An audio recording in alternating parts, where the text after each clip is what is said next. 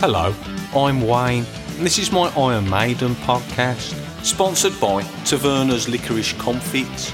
They're not torpedoes. On these shows, I look at the songs of Iron Maiden and how they influenced me growing up as a boy in 1980s and 1990s Birmingham. Look at them today as well and see if my opinions have changed. This week, I'm looking at the song Hooks in You, which is track 8 on the No Prayer for the Dying album. Last week, I looked at Run Silent, Run Deep, and I had some feedback on the show. You may remember that I said you couldn't play the EastEnders theme tune using the wind voice on Michael Patterson's Yamaha PortaSound. Now, Mark Harvey's been in touch to say that he used to have a girlfriend who could play the EastEnders theme tune using the wind from her bottom. Well, I think this has gone far enough, hasn't it? The fart jokes. After Dennis Stratton last week talking about farting and the duvet, um, people now think it's funny, as if it's 1990 again. Well, it wasn't funny, was it, when I did that noise under the armpit, making that sound? Um, people didn't like it, saying it was immature, but now suddenly it's all right to talk about farting. Well, I don't want this on the podcast. I also mentioned last week about the ratings of the podcast, comparing it to hit TV show Neighbours. Now, after complaining they'd gone down on the episode that Pterodactyl Mark was on, I noticed that Run Silent, Run Deep was the best performing episode ever. Now you'll remember that there was no Pterodactyl Mark in it, so maybe him being dropped for that episode was justified. But then I had a horrible thought. Maybe his appearance on The Assassin made more people tune in for Run Silent, Run Deep, hoping he'd be back again. So I don't know what to do. Either way, let's talk about Hooks in You. This song's written by Dickinson and Smith, it says, and this is interesting for two reasons. Adrian had left the band, hadn't he? So why is he a songwriting credit on this album? And why is it Dickinson Smith and not Smith Dickinson like the other songs? You might remember last week I said that I thought that whoever came second in the listing wrote the lyrics, and that was my theory. Well, here I am, proved wrong within a week. The reason Adrian's listed is because he wrote some of this song during the early stages of writing the album, but of course he left, maybe not keen with a new direction. The band kept the song though, and they recorded it with Yannick. I wonder how Adrian feels about this. Perhaps the same as how Paul Di'Anno felt when Bruce sang Remember Tomorrow live. Except Hooks in You isn't about Adrian Smith's granddad. It opens in a slightly similar way to Two Minutes to Midnight, and also the song Speed of Light, which comes later on the Book of Souls album. And both of these songs are written by the same songwriting duo. So that's exciting, isn't it? Now, I'm not going to jump ahead and review Speed of Light, because that comes later. But there's this funny sound that Nicko does, like a percussion noise, that we've also got on Hooks in You. It's like a clunking noise, like hitting a Fray Bentos tin with a fork, or throwing a can of cherry coke into the bin. Here's the actual introduction with that sound.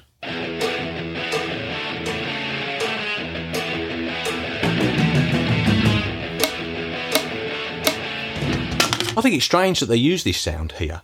It takes away some of the seriousness or menace. So maybe this might be a fun song, like Holy Smoke was.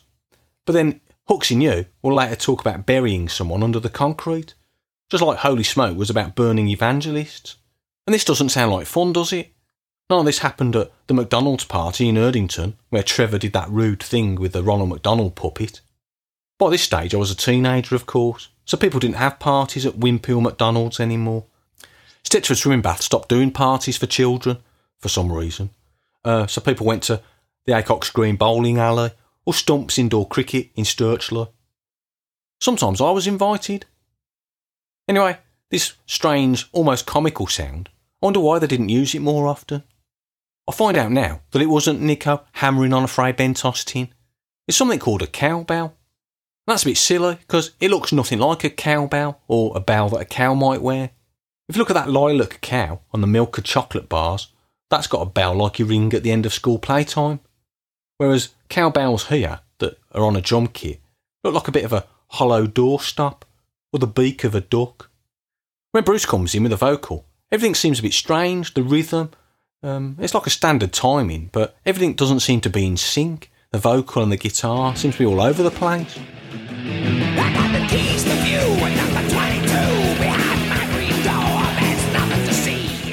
Bruce's vocal here is also at its most raspy on the album, I think.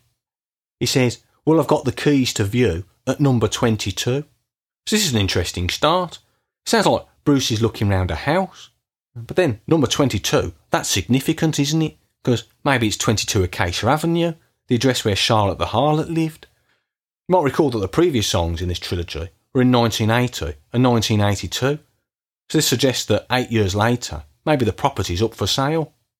Now, I could speculate at the rise in house prices during this period, but having mentioned inflation before, in terms of the price of services for a sex worker or a Mars bar with limited interest from you, I'm not going to. I don't think Charlotte owned the house anyway. Let's see what happens when Bruce looks round the property. If he wants to buy the house, of course, he should ask some important questions of the estate agent, like what local amenities there are. And he, he had children, didn't they, in 1990, so maybe he'd like to know about the local schools or the crime rate. And remember, there was no internet then, so he couldn't find this out so easily. But instead of this, he just spends time making silly puns, and estate agents are notorious for not liking this. Basically, the song's about Bruce looking round a house where there are some interesting, sexy implements on display, which are hooks in the ceiling.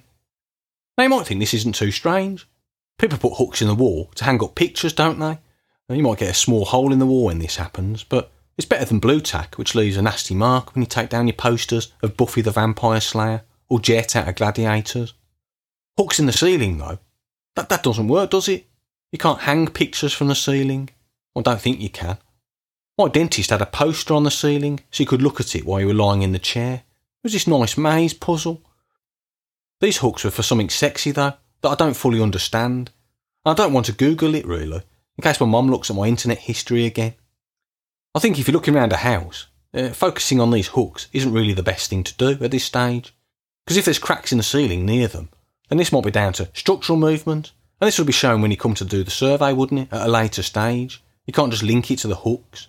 If you think this is an issue for you when you're looking around a house, then I suggest you get professional advice, because I don't think it's within the scope or skill set of an estate agent.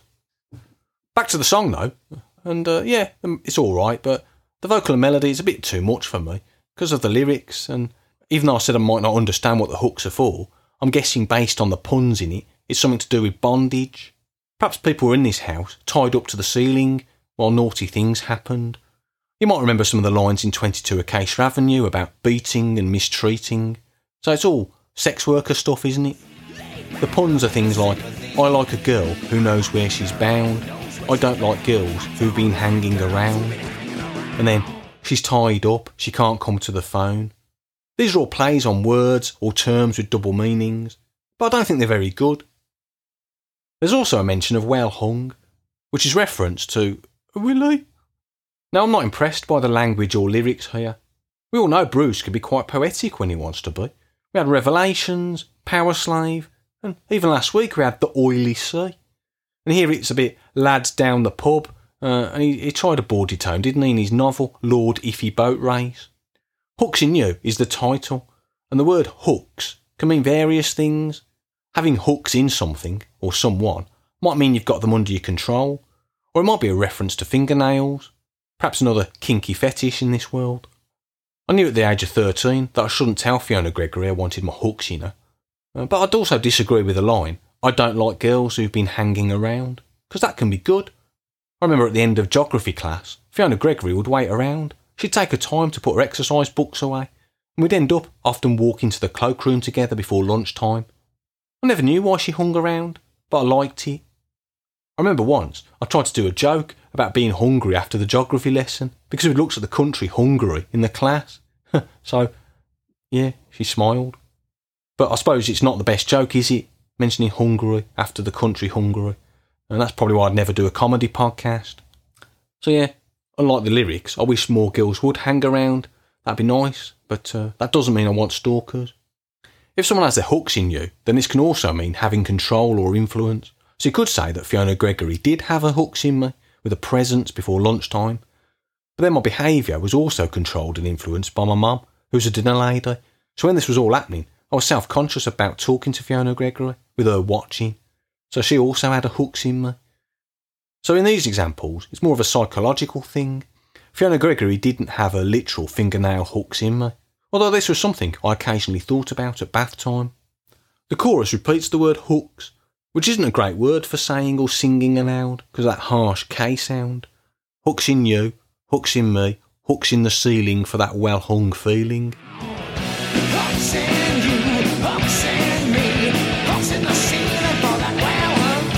Great, is it? The guitar behind it reminds me of that Elton John song, Saturday Night's Alright, open brackets, for fighting, close brackets. It's got that same riff. Verse 2, it's just more of the same. And we've had this in the last few songs where they're just continuing on a theme. But in the second chorus, there is a change at the end of it. it goes into this nice little section.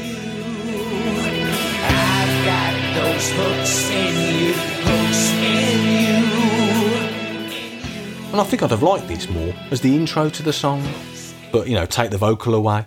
It's got that sort of diddle dum bit. Although I don't mind the vocal here, I think it would have worked at this point, but maybe have this as a repeat of that introduction. That would have been nice, wouldn't it? That diddle dum then leads to a solo. It's got like a high pitched whine, which might reflect the submissive person tied up to the ceiling and the noise they'd make.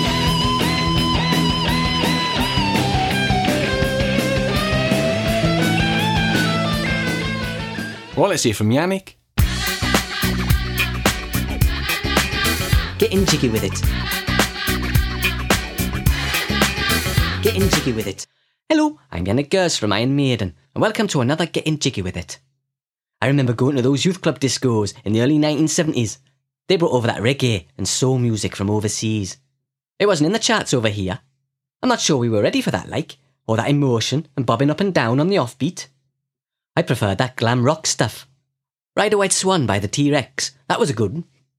I created a dance sequence called Ride the White Swan, where I pretended I was sat up on a white swan and gliding down the River Tees on it.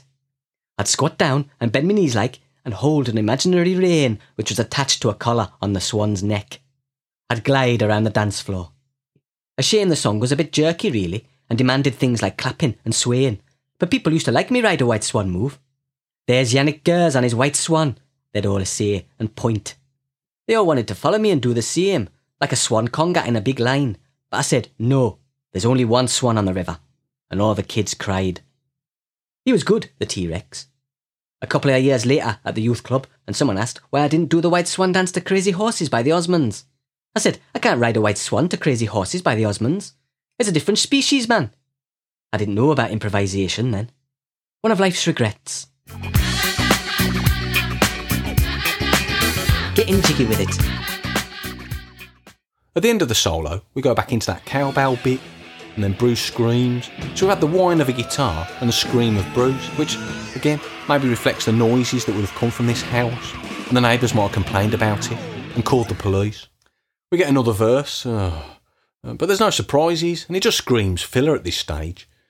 We get that diddle dum section again to end it all, and then Bruce does vary the hooks in you vocal, but when it ends, it's just a relief, really.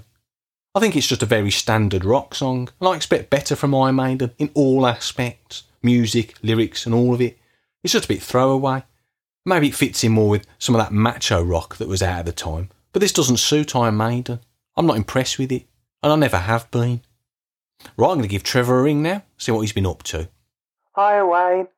Hi, Trevor, what have you been doing? Well, still recovering from this storm. It's been interesting, hasn't it? I've been looking out the window and enjoying it. Enjoying it? Well, it's just something interesting to look at. I suppose it isn't enjoyable. It's good that the shed's still standing, though. Oh, that's a relief. Storm Eunice. It's a funny name, isn't it? They go through the alphabet. Uh, it was Dudley before, D-E. Maybe when they get to T, it'll be Storm Trevor. It'll be nice to have a storm named after me. It'll be wild and passionate. Well, they wouldn't name a storm after you, would they? It'd just be called Trevor because it's a name beginning with T. They might do. What would a storm Wayne be like? I don't know. Wet, cold, blustery? I'm not blustery. Yeah, well, listen to last week's episode. Well, good. I would hope you do that normally. Well, yeah, but it was funny you mentioned spilling pop down an inkwell. I'm sure that was Michael Patterson's desk. No, you're thinking of the Amstrad, aren't you? We don't want to go over that again. No, this was him as well. I remember his face. Cause all his books smelt of lilt. Lilt? Yeah, remember the drink? We, I think you still get it. We all sang the advert to him. Oh, okay. Lilt for a totally tropical taste. Pineapple and grapefruit. All right, I don't think Lilt advert was done in a Brummy accent. Well, that's how it went. That's how we sang it in class. Yeah, well, I don't know. Anyway, as usual, you tried to blame me, but I never drank Lilt. I bet you've mentioned something else this week that you did, but you've claimed it was me. I always find these things out later. I don't like it. All right, Trevor, I'm sure I haven't done that. Anyway, let's talk about the song, Hooks in You. How do you feel about it? Yeah, I like it. Not. What? What's that mean? Do you remember around this time we'd add not to the end of a sentence to be like a sarcastic, witty retort? I do, vaguely, so we'd add not to a statement, but today that's not really a sarcastic, witty retort, is it? That's only because of what Thomas Spencer shouted at you from upstairs on the bus going to school. Oh, I don't remember this. He said, You're my best friend, Wayne. Not. Okay, well, I'd rather forget that Monday. It was funny, wasn't it? Saying not after everything. Mm, yeah, yeah, maybe. I got into a bit of a scrape though once at Wimbush, the bakers. What happened? I said, I'll have ten sausage rolls. Okay. And I forgot to say not. Well, I remembered, but it was too late. She'd already filled up half the bag. And when I said not, she just looked at me. She was too old to understand youth culture, and she made me pay for it. I had to use the money I was going to give to Scruffy Taylor. It was sad. I had to write the hundred lines out myself. Okay. But at least I had some sausage rolls. Ten sausage rolls? Yeah, ten. I remember you ordering seven ten pence mix ups once. I never asked any questions. So is that your review then? What? Your review of the song? I like it, not. Yeah. Well, it isn't very good, is it? It's maybe the weakest song we've covered so far. Worse than Women in Uniform. Steady on. I remember you being annoyed about it because it had the same title as a Marillion song.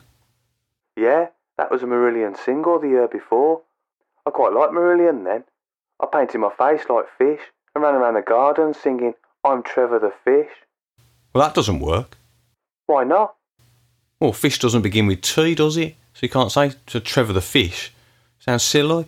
And, and fish didn't paint his face to look like a fish. It doesn't matter. Anyway, I moved on around this time. There were lots of exciting new indie bands. Uh, yeah. Who was it you liked? The Inspiral Carpet? Yeah, and Ned's Atomic Dustbin. Never heard of them. They were local. The Midland scene was quite good. We had the Wonder stuff, and Pop will eat itself. You're just making these up now, aren't you? No, I'm not. Anyway, have you got a poem? Yeah, here we go. Hand in hand with the real world, skipping down the Mont Saint Michel, duffel coat and scarf, the richness of your laugh, the elegance of your smell, my head all a whirl. Oh, j'espère que tu meurs d'envie de mettre le grappin What's going on? I'm speaking French. Yeah, I can, I can tell, but we don't know what you're saying, do we? Oh, it's basic French. I don't think so. I've got a horrible feeling this is dirty again, like erotic, like last week. No, it's basic French. It isn't, is it? That basic French, I don't remember whatever you just said. I didn't learn at school. You know, it's things like Je m'appelle Wayne, j'habite au Birmingham, je voudrais le saucisson. Well, that's silly. You wouldn't say that, would you? Of course you would, they're basic sentences. Yeah, but you wouldn't say that in the real world, would you? I'm Wayne. I live in Birmingham, and I'd like some sausages. You might do. Anyway, you've interrupted again.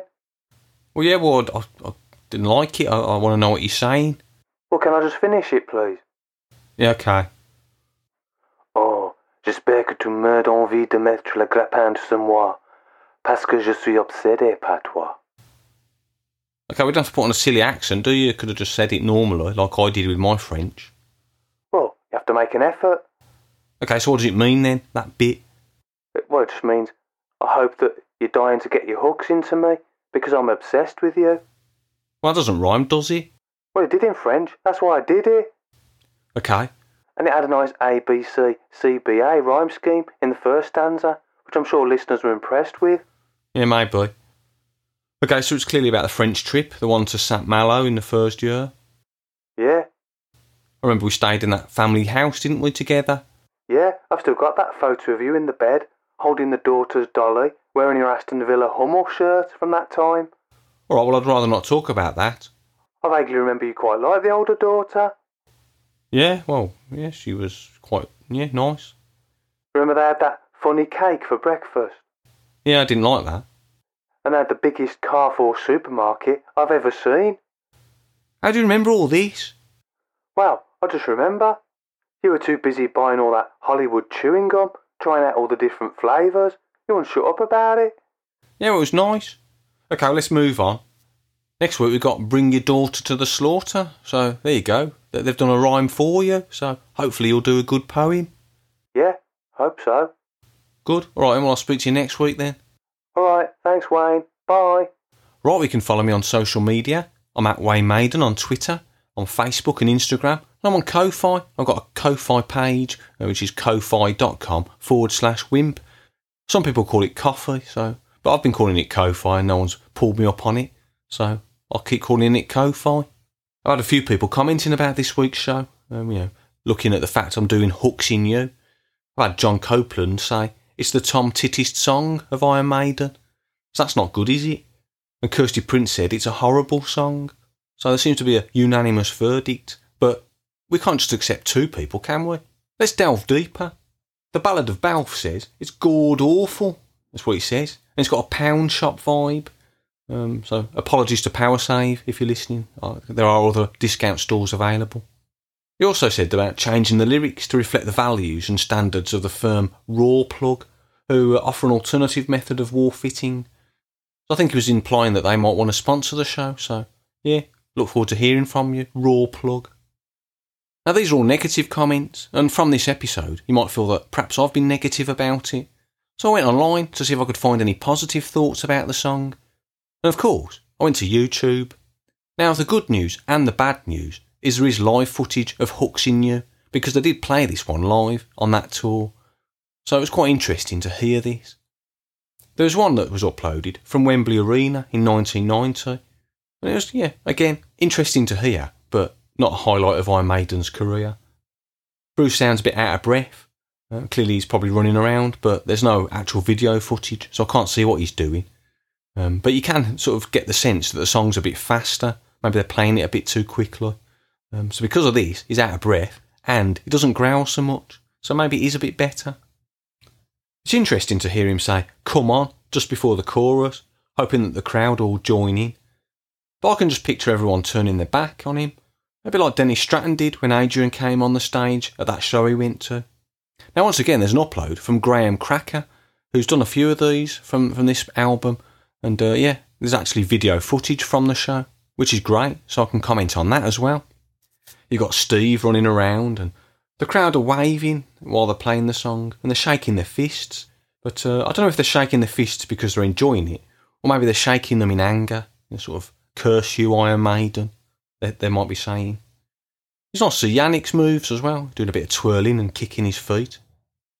One thing I didn't know, and that I learned from this video, was that this song is the one that Eddie comes on stage to. Now, I wouldn't have known this because I didn't go to any gigs on this tour. So, yeah, it's nice to see him come on. I mean, the footage is quite grainy and it's from a distance, but you get the idea. Now, I think it's a bit strange that Eddie does come on for this song. Why choose this one? It just seems wrong, and he's probably not that impressive an Eddie either. He's just swaying a bit. Although he does back Yannick into a corner, which might have made a few people chuckle. Ultimately, though, the song choice and the Eddie means it isn't really a spectacle. Anyway, I went on YouTube really to get comments from people to see if I could get a balanced opinion of the song rather than all these negative thoughts. Someone called Seventh Skate says, This song is hideously underrated. Now, I think they might have meant to stop that sentence at hideous, but I guess they didn't, and that's their opinion. They go on to say, It's a great tune, am I right? Uh, which I don't think they expect me to answer that question. And then they also say, I think they should play this live in the future again. Now, like a comment we've had previously, this was written about 14 years ago, so hopefully they've grown up a bit and reflected on what they've said and realised that they're probably not going to play this song again, even for a joke. There's someone called Philippe Drummond as well. He says, This is without a doubt one of the best Iron Maiden songs ever written. Now, I had to sit down after reading this. I, I can't believe that someone may have typed this out. Now, you might say that's unfair, Wayne. He's just got a different opinion to you. Let's hear how he justifies it. Luckily, he does try to. He says it's catchy, yet intricate, and with great guitar riffs. Now, I don't know if Philippe Drumondo has ever sat down and listened to any other Iron Maiden songs directly after this or before it to compare it side by side. I don't think he has. Um, I was quite tempted to search for him on Google and see if I could find him on Facebook, see what his face was like, so I could like put a face to these comments. But I was advised not to. So yeah, there's some comments that I've had on social media and that I've found from other people on other platforms because YouTube is social media. I did have another comment about something we've said previously here when Trevor brought up the fact that I auditioned for Oliver and I didn't get past the solo round due to my efforts performing Food Glorious Food. Now it is sort of a touchy subject, but someone said, Oh, following this, what happened to your acting career? Now I must say that that experience did knock my confidence a bit because at primary school I did get some quite good roles. I, was Humpty Dumpty, I was a sheep in the nativity play, um, although that wasn't a speaking part, and I played peasant number three in Sleeping Beauty. Now, these roles were quite important in my life, but following the Oliver audition, I didn't follow this up at Big Boys School. So, uh, yeah, that's what happened, and even if I thought I might make it on TV, I felt that now I was too old to be a child star, but too young to take lead. So I was in an awkward position, and I think I moved on and didn't think about this so much anymore. So, yeah, that was the end of my acting career, I suppose. But thanks for the interest. Next week we've got Bring Your Daughter to the Slaughter, so a nice big single to cover. So that'd be nice. Hopefully you can join me for that. And uh, yeah, I'll uh, speak to you next week. Thanks for listening. Bye bye.